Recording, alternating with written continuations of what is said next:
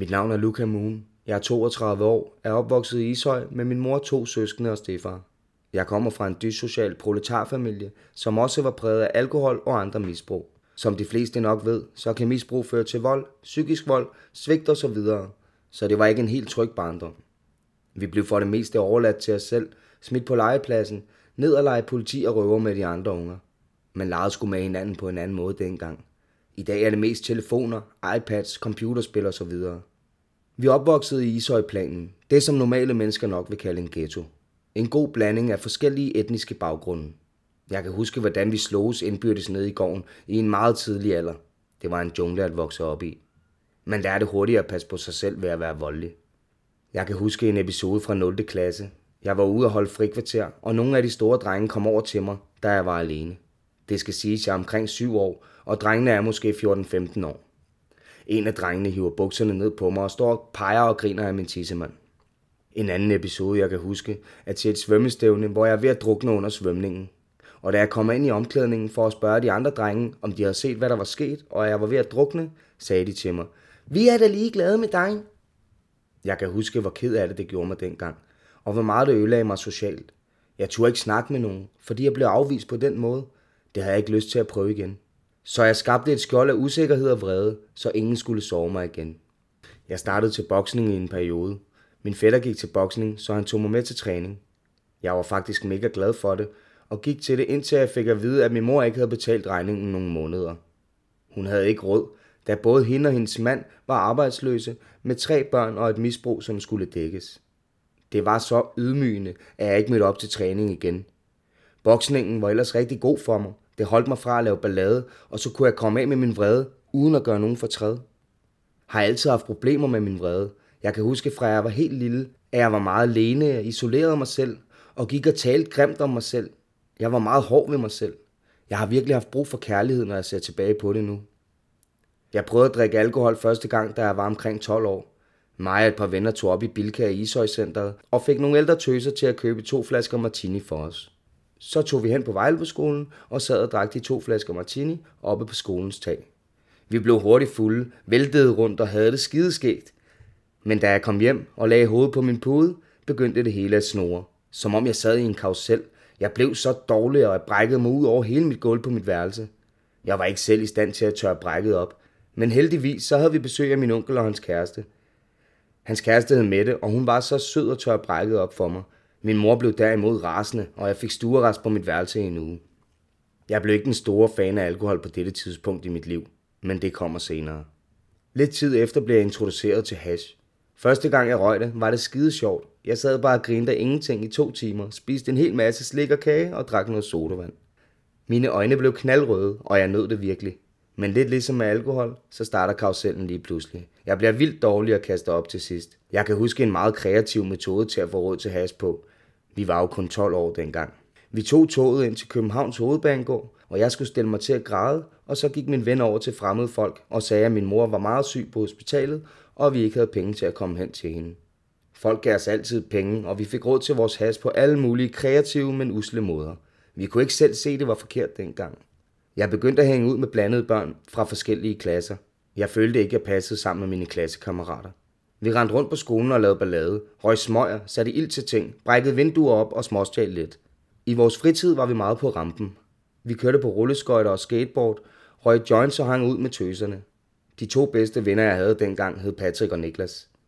Patrick var en lidt sjov, udadvendte type.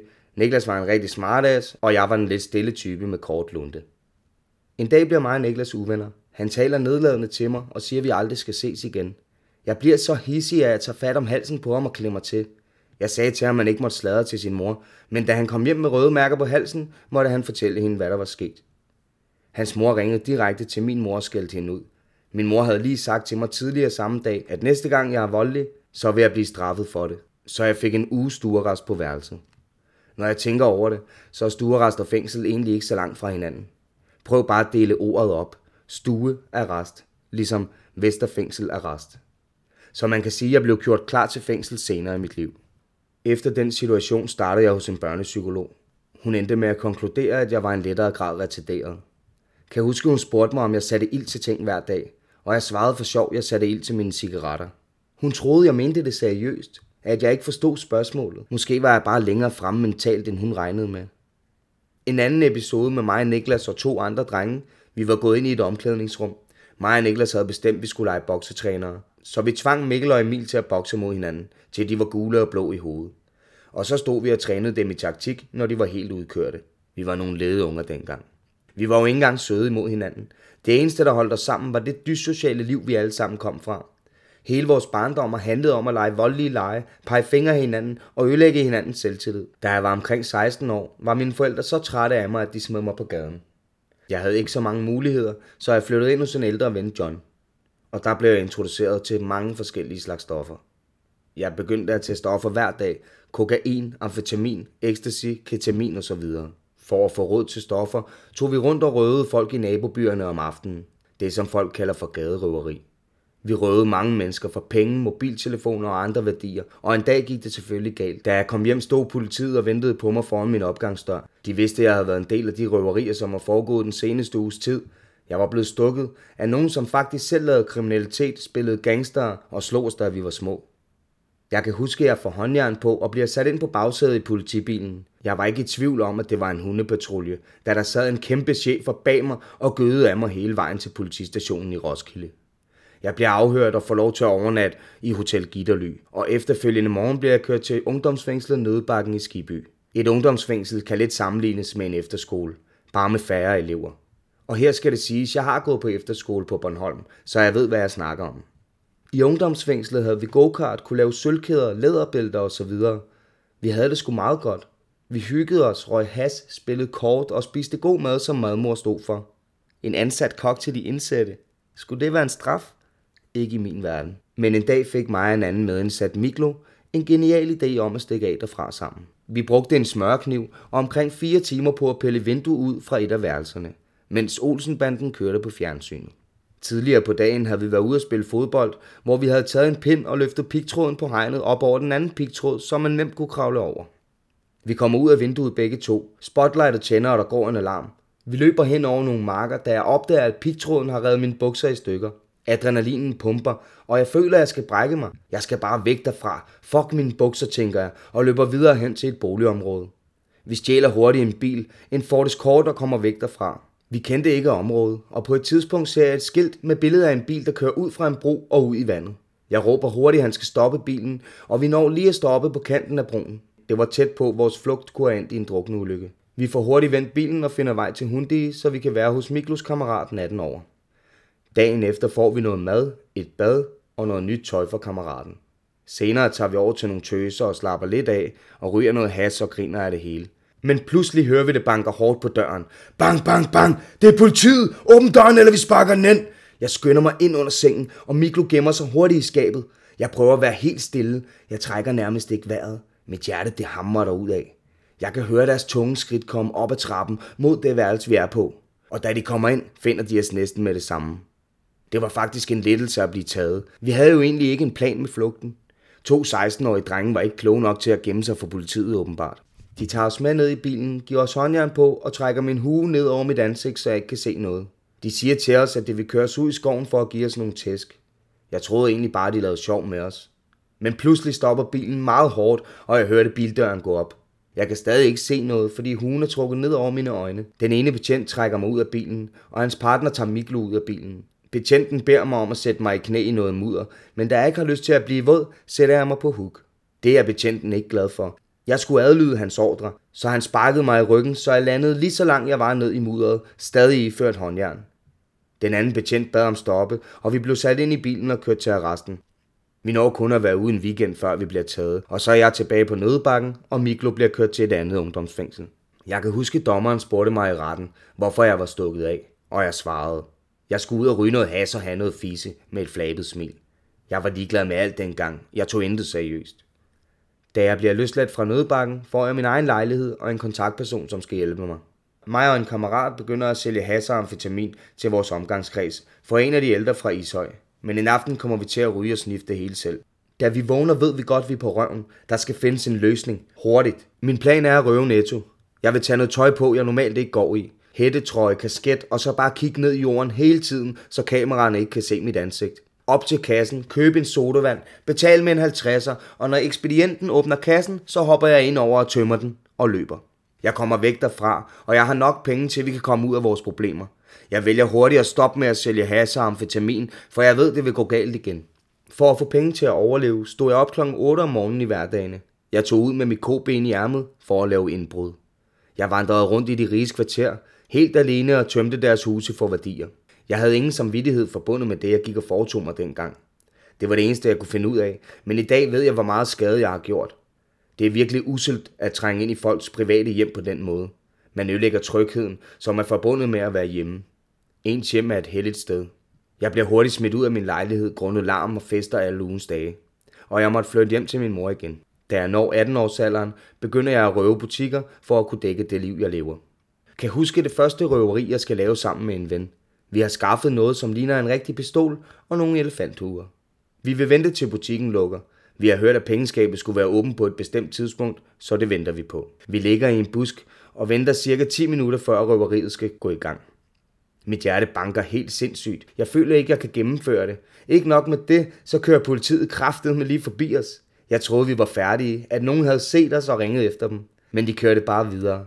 Vi blev liggende i 5 minutter, og så kiggede vi på hinanden og nikkede. Vi løb hen til butikken. Jeg sparkede skydedørene ind. Vi kommer hurtigt ind i baglokalet og ser, at pengeskabet er åbent.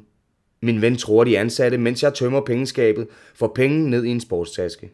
Vi løb hurtigt ud af butikken. Kan huske, at adrenalinen pumpede så meget, at jeg brækkede mig på vej over til bilen, som ventede i nærheden. Men vi kom sikkert væk derfra. Jeg blev selvfølgelig taget senere for røveriet, på grund af DNA og videobeviser. Jeg havde ikke været klog nok til at smide det tøj ud, jeg brugte under røveriet. Jeg fik to år i dom. Jeg bliver sat i Vesterfængsel. Jeg kan huske første gang, jeg skulle på gårdtur med de omkring 50 fremmede fanger. Det var lidt angstprovokerende, men jeg tog mig sammen. Gik ud og satte mig i solen på bænken.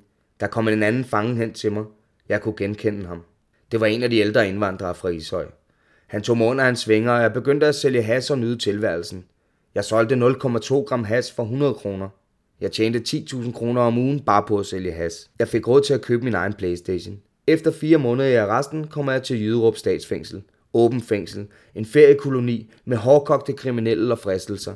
Jeg har en kæreste på dette tidspunkt, og en dag får jeg at vide, at hun har været sammen med en anden, altså været mig utro. Samme aften har jeg besøg af en kammerat, og i Jyderup havde man dengang besøg på cellerne og kunne frit bevæge sig rundt i fængslet. Min ven havde en flaske vodka med, som vi får drukket meget hurtigt. Og jeg får en genial idé om at stikke af fra fængslet, fordi jeg er så ødelagt over, at min kæreste har været mig utro. Jeg beder min ven om at vente på mig længere ned ad vejen i sin bil, når han er gået fra besøget. Jeg går med en anden indsat for at følge hans kæreste ud af porten. Min ven er gået ud af fængsel og venter i bilen længere ned ad vejen. Da de åbner porten, løber jeg så hurtigt jeg kan over mod bilen. En af fængselsbetjenten satte jagten ind på mig, men heldigvis var det ikke konditionen, der trykkede hos ham. Han sak hurtigt bagud, og jeg kom ind i bilen og væk derfra. Jeg bliver sat af hos en fælles bekendt i Slagelse, hvor jeg kan opholde mig under flugten. Men jeg kunne ikke fungere uden alkohol. Mit selvværd er i bund, min kæreste er gået frem og for en anden, og jeg har altid fået at vide, at jeg er dummere end andre folks børn hjemmefra. Det satte så dybt i mig. Alkohol blev min trylledrik, men den havde også en bagside af medaljen. Jeg drak nogle gange så meget, at jeg fik blackout. Jeg var til julefrokost den aften, mens jeg var efterlyst for at stikke af fra fængslet i Jyderup. Jeg skulle ned og købe lidt mere vodka, da vi var løbet tør. Men da der ikke står nogen bag kassen, begynder jeg at tømme den. Ekspedienten kommer og spørger, hvad jeg har gang i, og jeg svarer, Åbn pengeskabet, eller jeg skal have halsen over på dig. Hun sagde, hun ikke kunne åbne pengeskabet, og jeg endte med at være for lang tid i butikken. I mellemtiden er der en kunde, som er gået ud for at ringe til politiet. Jeg var så påvirket, at jeg hverken opdagede hende eller noget væk, før politiet kom. Det gik så stærkt, og så var jeg tilbage i fængsel igen. Når jeg kigger tilbage på mit liv, er det som om jeg er blevet programmeret til at gå den vej i livet. Jeg vidste ikke, hvad jeg kunne. Jeg havde intet selvværd. Man bliver hele tiden hjernevasket igennem nyheder, film, musik og andre former for underholdning. I min tid handlede det hele om rapper, bandemedlemmer, penge, våben, hash, alkohol, stoffer og lidt påklædte damer. Enten bliver man forretningsmand, luder, narkoman, alkoholiker, kriminel eller en god blanding af det hele. Jeg synes i hvert fald ikke, man bliver guidet til at finde sig selv. Man bliver guidet væk fra sig selv. For at opbygge et ego og en følelse af, at du ikke er god nok. Man burde lære alle børn at meditere, være i sig selv og lære at håndtere de følelser, som livet kan være forbundet med. Det er sgu en lige så vigtig del, hvis ikke vigtigere end at kunne læse. Nå, men tilbage til historien. Denne gang lukket fængsel, Vridsløs og Lille Statsfængsel, sammen med mordere og andre mere hårdkogte kriminelle end mig. Det var det sted, jeg skulle hen, hvis jeg skulle lære at blive en god kriminel. Lidt ambivalent, ikke? At samle alle kriminelle på et sted, så de kan dele deres viden med hinanden og komme ud som endnu større trusler mod samfundet. Jeg troede, vi skulle omvende kriminelle og ikke gøre dem stærkere. Under denne afsoning vælger jeg at sidde på en behandlingsafdeling, fordi jeg godt kan mærke, at mit liv har taget en helt forkert drejning. Jeg er ødelagt. Der skal ske noget nyt. Jeg er så langt nede, efter jeg har siddet i Vesterfængsel. Jeg isolerede mig selv og sad 23 timer i min celle alene. Kun en times frisk luft om dagen i fire måneder. Det satte tankerne i gang, og jeg blev villig til at ændre mit liv. I behandlingen blev jeg introduceret til meditation. Vi havde meditation på skemaet to gange om ugen. Jeg meldte mig til hver gang, uden at vide særlig meget om det. Jeg var bare så åben for at lære noget nyt. Jeg ville gøre alt for at få et bedre liv. Der var ikke mange, der ville meditere, så nogle gange sad vi kun mig og ham, der stod for holdet. Der er en bestemt oplevelse, jeg kan huske forbundet med meditation.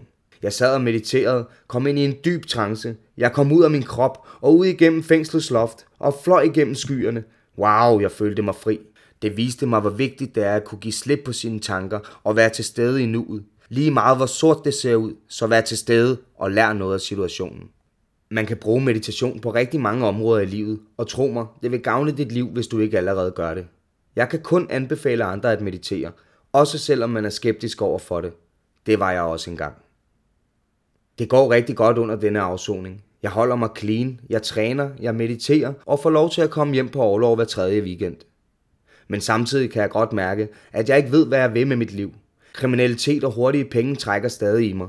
Det mærker jeg, når jeg læser tekst-tv om røverier eller ser Station 2 i fjernsynet.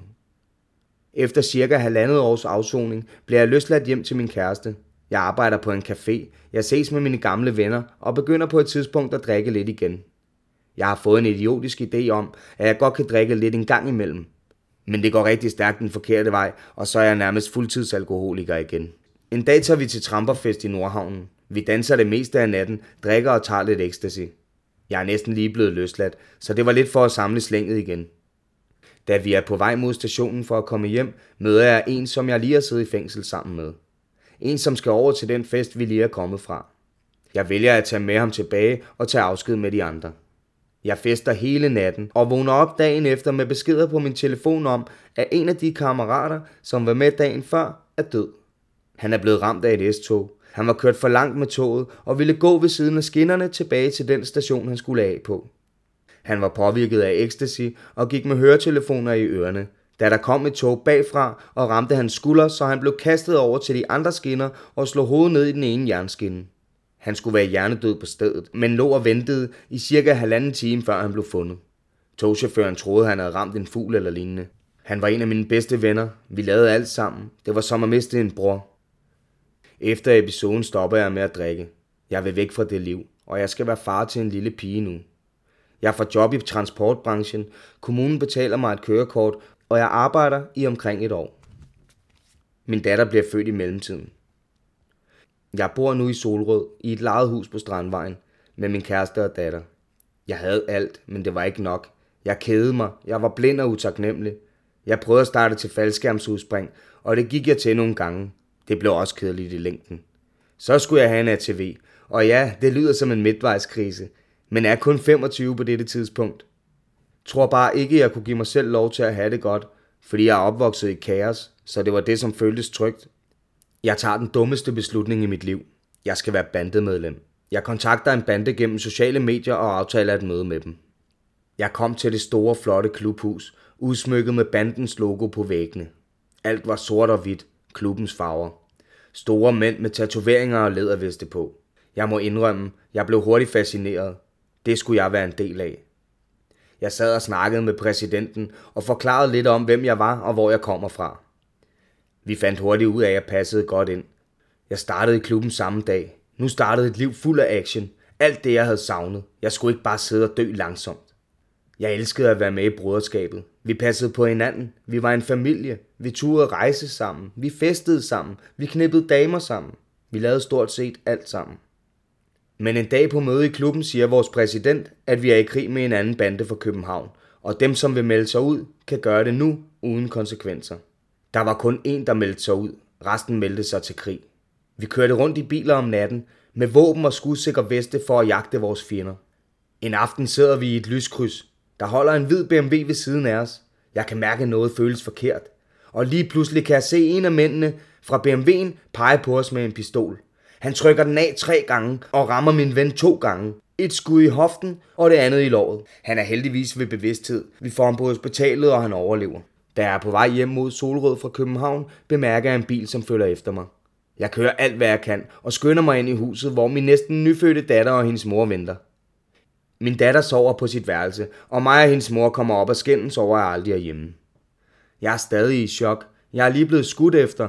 Jeg bliver sur og prøver at sætte hende ind i min situation.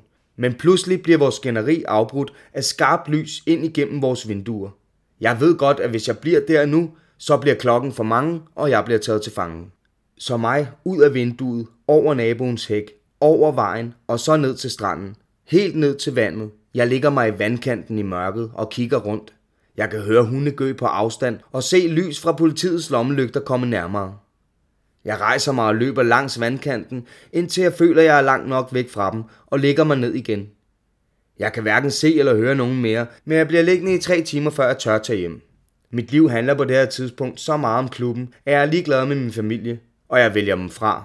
Jeg flytter ind i klubben og går fra min datters mor, så jeg kan koncentrere mig om min loyalitet til klubben. Under krigen laver vi en masse kriminalitet. Krig koster penge, så vi må knokle for at få det til at hænge sammen. Jeg vågner en morgen efter en fest. Alle de andre ligger og sover, og jeg keder mig. Jeg beslutter mig for at køre ud og lave indbrud. Jeg kommer til et hus. Jeg går rundt om huset, ind i haven og tjekker alle vinduer for at se, om der er nogen hjemme. Det var der ikke. Jeg smadrer roden med en sten fra haven og hopper ind igennem vinduet. Jeg finder hurtigt deres guldsmykker i soveværelset og nogle penge gemt under et par bukser i tøjskabet. Jeg kommer tilbage til de andre med guld, penge og andre 20 koster. Det gav dem blod på tanden, og der gik ikke længe før vi havde vores eget lille indbrudshold. Vi stod tidligt op hver morgen, kørte ud i hver vores bil og to hold, og så var det på rov. Ud at se, hvem der kunne stjæle mest værdi. En anden episode fra vores klubhus. Mig og et andet medlem ligger og ser film i sofaen i fællestuen og lige pludselig kan vi bare høre bang, bang, bang, bang, bang, bang, bang. Jeg kunne mærke trykket fra et projektil lige over mit hoved. Vi kastede os ned på gulvet og kravlede som soldater ud mod køkkenet for at hente nogle knive og slukke alt lyset. Vi stiller os rundt om hjørnet, så hvis der skulle komme nogen ind, så ville vi stikke dem med kniven. Der kom ikke nogen ind, og vi lagde os til at sove. Cirka kl. 8 om morgenen blev vi vækket, fordi politiet bryder ind kampklædte med maskingevær. Der var blevet skudt igennem ruderne med en AK-47. Jeg er taknemmelig for at være i live, og den situation ændrede noget i mig. Det var meget surrealistisk. Adrenalinen pumpede, og jeg var selvfølgelig bange. Vi havde ingen pistoler i klubhuset, og det begrænsede, hvad man kan stille op med en kniv mod en AK-47. Det var ligesom at være med i en film. Skræmmende, men fedt på samme tid. Vi bliver lagt i håndjern, sigtet for våbenloven og anholdt. Kørt på stationen og skal vente der, mens politiet renser klubhuset. Under rensagningen finder politiet beviser fra nogle af de indbrud, vi har begået. Men da de ikke kan finde nogen våben, bliver vi løsladt indtil videre. På det her tidspunkt har jeg været i klubben i halvandet år. Broderskabet smuldrede stille og roligt, og folk begyndte at være mod hinanden til sidst. Jeg valgte at melde mig ud. Jeg tog til Spanien for at arbejde og slappe lidt af, og nyde friheden. Jeg var nemlig blevet sigtet og efterlyst for de indbrud, jeg havde været med til at begå i bandetiderne. Jeg havde brug for en pause og kom lidt væk fra det hele, inden jeg skulle i fængsel. Jeg hyggede mig i Spanien. Jeg var på stranden hver dag. I byen. Sol, palmer, damer og en masse alkohol. Det var et paradis, men jeg var kun i Spanien i et par måneder, før jeg tog hjem. Jeg savnede min datter. Jeg måtte se hende og tage min straf. Jeg havde været så heldig, at min advokat havde fået fjernet min efterlysning og fået rykket retssagen til en anden dato, så jeg kunne tage til Danmark uden at blive anholdt. Under opholdet i Spanien er jeg begyndt at skrive sammen med en pige, Michelle. Vi aftaler at mødes, når jeg kommer hjem, og det gør vi så. Jeg ender med ikke at tage tilbage til Spanien igen, selvom jeg egentlig havde tænkt mig at gøre det. Jeg var forelsket og ville bruge al min tid sammen med hende. Vi hygger os hele sommeren i Kalumborg i et kolonihavehus. Vi drikker meget vin og hygger i starten af vores forhold, og vi får nogle dumme skænderier, når vi er fulde. Og som jeg husker det, ligger vi lidt låg på drikkeriet. Jeg begyndte til boksetræning for at komme i form igen, og lige pludselig er Michelle gravid. Under hendes graviditet med min søn dør min mor af hendes langvarige alkohol- og pillemisbrug. Jeg kan huske, at jeg kom til hospitalet med en øl i hånden, og ansigtet fuld af tårer. Jeg var ikke klar til at miste min mor. Min mors kærlighed betyder alt for mig. Jeg stryger hendes hår, mens jeg med en grædende stemme beder hende vågne og fortæller hende, at jeg elsker hende. Men det var for sent. Englene havde allerede hentet hende. Min mors død knækkede mig, og jeg begynder at drikke og tage stoffer igen. Jeg kunne ikke være i min sorg, og jeg blev meget negativ og voldelig over for Michelle. Vi var meget on and off i starten af min søns liv. Det var simpelthen ikke sikkert for hende at leve sammen med mig. Jeg kunne ikke se, det var mig, som var problemet. Jeg gav alle andre personer og situationer skylden for mine handlinger, i stedet for at mærke mig selv, arbejde med min sorg og tage ansvar for mit liv. Midt i alt det her bliver jeg indkaldt til retten. Jeg fik halvandet år for de indbrud, jeg havde været med til. Mig og Michelle er gået fra hinanden, og under afsoningen møder jeg en pige, som jeg ender med at finde sammen med, da jeg sidder på udslusning, inden jeg skal prøve løslades. Hun bor i Aalborg og kommer på besøg i København en gang imellem til at starte med. Vi ender med at flytte sammen i et lille hus nede på Stævns. Vores forhold er baseret på misbrug. Vi sælger os selv på internettet. Ved at have sex på webcam, så andre kan betale for at se på. Jeg var inderst ikke kommet over Michelle, og jeg var stadig ikke kommet over min mors død. Når jeg ser tilbage, så ser jeg det som om jeg prøver at flygte fra mig selv ved at være afhængig af andre mennesker, sex, alkohol, stoffer osv. Var kun fri i to måneder for at blive anholdt for vold mod min kæreste. Vi havde været sammen i seks måneder, hvor jeg læser en besked på hendes telefon, hvor der står Hvad så? Har du fundet en ny sugar daddy? Den besked fik mig til at se rødt. Jeg er blevet svigtet så meget gennem mit liv. Det er en følelse, jeg altid har haft svært ved at være i, og har tit reageret med vold, når jeg er magtesløs og påvirket af alkohol fordi det var det eneste, jeg kendte til og er opvokset i. Jeg fandt ud af, at hende jeg var forelsket i og stolede på, lå og havde sex med andre mænd for penge. Jeg ved godt, det ikke retfærdiggør min handling med hensyn til at være voldelig, men jeg lærte meget af den episode. Jeg må ikke lade andre mennesker styre mig så meget, at jeg mister mig selv. Hvis et menneske behandler mig dårligt, skal jeg bare vende dem ryggen. Tro mig, det er ikke det værd at skulle straffe andre mennesker. Lad deres samvittighed og selvværd straffe dem i stedet. Jeg blev dømt et års fængsel for vold mod hende. Jeg valgte at tage på behandlingsafdelingen i Jyderup for at afzone min straf på Sjælland og være tæt på mine børn. Det flød med stoffer. Der var ikke mange, som var clean der, men jeg fik det bedste ud af situationen. Efter endt behandling i Jyderup kommer jeg ud på udslusningshjem Brøndbyhus. Der skal jeg sidde i tre måneder for at blive udsluset langsomt til samfundet. Nu har jeg ikke nævnt alle mine fængselsdomme, men jeg har samlet sig i fængsel i syv år. For blandt andet indbrud, røveri, herværk, våbenbesiddelse og vold. Under opholdet på Brøndbyhus udslusningshjem flytter jeg hjem til min far, da der er et ledigt værelse i hans lejlighed på Frederiksberg, bare for at komme hurtigere ud i friheden. Jeg får et job hos en tatovør i København som manager, og det hele begynder at køre økonomisk, men ikke så godt i forhold til møder med Kriminalforsorgen og kommunen.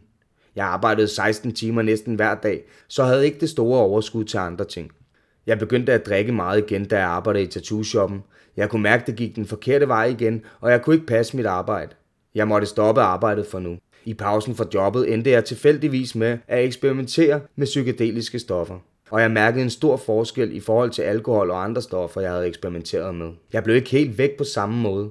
Jeg begyndte at se ting fra et andet perspektiv. Jeg fik en følelse, som jeg aldrig har haft før. Kærlighed til mig selv. En følelse af at være elsket. En følelse af at være connected med alt i universet.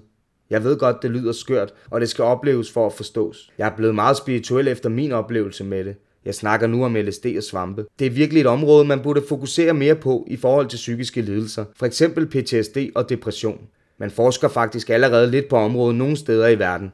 Og da jeg selv har PTSD og har haft virkelig stor gavn af svampe og LSD, både ved store og små doser, kan jeg ud fra min erfaring ikke forstå, at det skal være ulovligt og nærmest holdes hemmeligt. Det er virkelig terapi, som virker.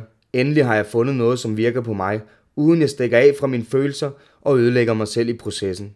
Det er bare ærgerligt, at jeg skal være kriminel for at få fat i min medicin. Jeg indså, hvor dum jeg har været hele mit liv. Jeg har ikke rørt alkohol i lang tid nu, og jeg holder mig til naturens medicin og terapi. Medicin udskrevet til psykisk syge er efter min mening lavet for, at samfundet kan holde den syge ud, og ikke for, at den syge kan holde sig selv ud. Jeg har kun set negative forløber med receptpligtig medicin til psykisk syge. De isolerer sig selv, og deres situation bliver tit forværret. De bliver afhængige af medicinen, og i værste tilfælde ender det med selvmord eller organsvigt. Svampe og LSD kan derimod få dig til at se tingene fra et andet perspektiv. Det kan gøre dig åben for at lære dig selv at kende bag ved dit ego. Det har ændret mit liv fuldstændig, fra at fokusere på alt det negative og hade mig selv, til at jeg nu kan elske mig selv og fokusere på de positive sider af livet. Man kan finde noget smukt i hver situation, så hvorfor ikke lede efter det smukke, i stedet for at gå og pege på fejl hele tiden? Det har været en lang, hård rejse at nå hertil. Jeg er taknemmelig for både det gode og det onde, som er sket. Jeg havde ikke været den, jeg er nu, uden den fortid, jeg har. Jeg har stadig meget at lære, og jeg vil blive ved med at sprede kærlighed og suge viden til mig og plante frø hos andre mennesker. Jeg har altid drømt om at være skuespiller, sanger eller arbejde i underholdningsbranchen. Det her, det var mit første mål. At lave en podcast og få en lille succes. Få blod på tanden til mit næste projekt og jagte alle mine drømme. De små succeser er det vigtigste for min udvikling. Jeg husker at værdsætte dem og være stolt af mig selv og ikke have for høje krav. I fik mig til at lede efter fem fejl i folkeskolen, så jeg kunne gå og finde fejl ved mig selv hele livet. Det har ødelagt mig, indtil den dag jeg fandt ud af, at samfundet er problemet, og ikke mig. Vi har ikke brug for at dømme og pege fingre af hinanden. Vi er én. Vi er ikke forskellige raser. Hvis du zoomer langt nok ind, består vi af de samme mikroorganismer. Ego er skabt for at skabe splittelse og for at ødelægge dig. Det her samfund er skabt til at have mennesker som mig. Mennesker, som siger sandheden. Skynd dig at brænde ham på bålet. Han kender sandheden. Lad en uskyldig mand dø, så jeg kan slippe for at tage ansvar for mine gerninger. Man lever et liv baseret på frivillig tvang. Man er slave for penge, for at kunne overleve og leve op til, hvad andre folk tænker om dig. Og så synes du selv, du er fri. Når mennesker som mig, som opdager de her ting, bliver kaldt for skøre og får skåret deres hjerner ud og brændt dem på bålet. Hvem er det så, der er de skøre her? Ham, som tror på kærlighed og frihed, eller ham, som snakker om kærlighed og udfører ondskab i kærlighedens navn? Jeg er bringeren af lyset, også kaldet sandheden. Jeg får dig til at dømme dig selv i stedet for andre. Jeg er Lucifer. Alt hvad vi har lært, at ondskab måtte være, skulle vi måske tage op til genovervejelse igen. En visken i mørket, en skikkelse for enden af din seng, en fornemmelse af energi, som omfavner dig. Det er ikke ondt, det er dine forfædre, som sender dig kærlighed og måske prøver at fortælle dig noget. Du skal lytte og forstå i stedet for at stikke af fra universet. Brug dine gaver til at hele verden, til at gøre den til det paradis, den gemmer på. Du er blevet programmeret til det stik modsatte, at stikke af fra kærlighed, stikke af fra dig selv, alt det smukke, så du kan forsvinde ind i en verden af ego og leve et meningsløst liv baseret på andres meninger og lyster.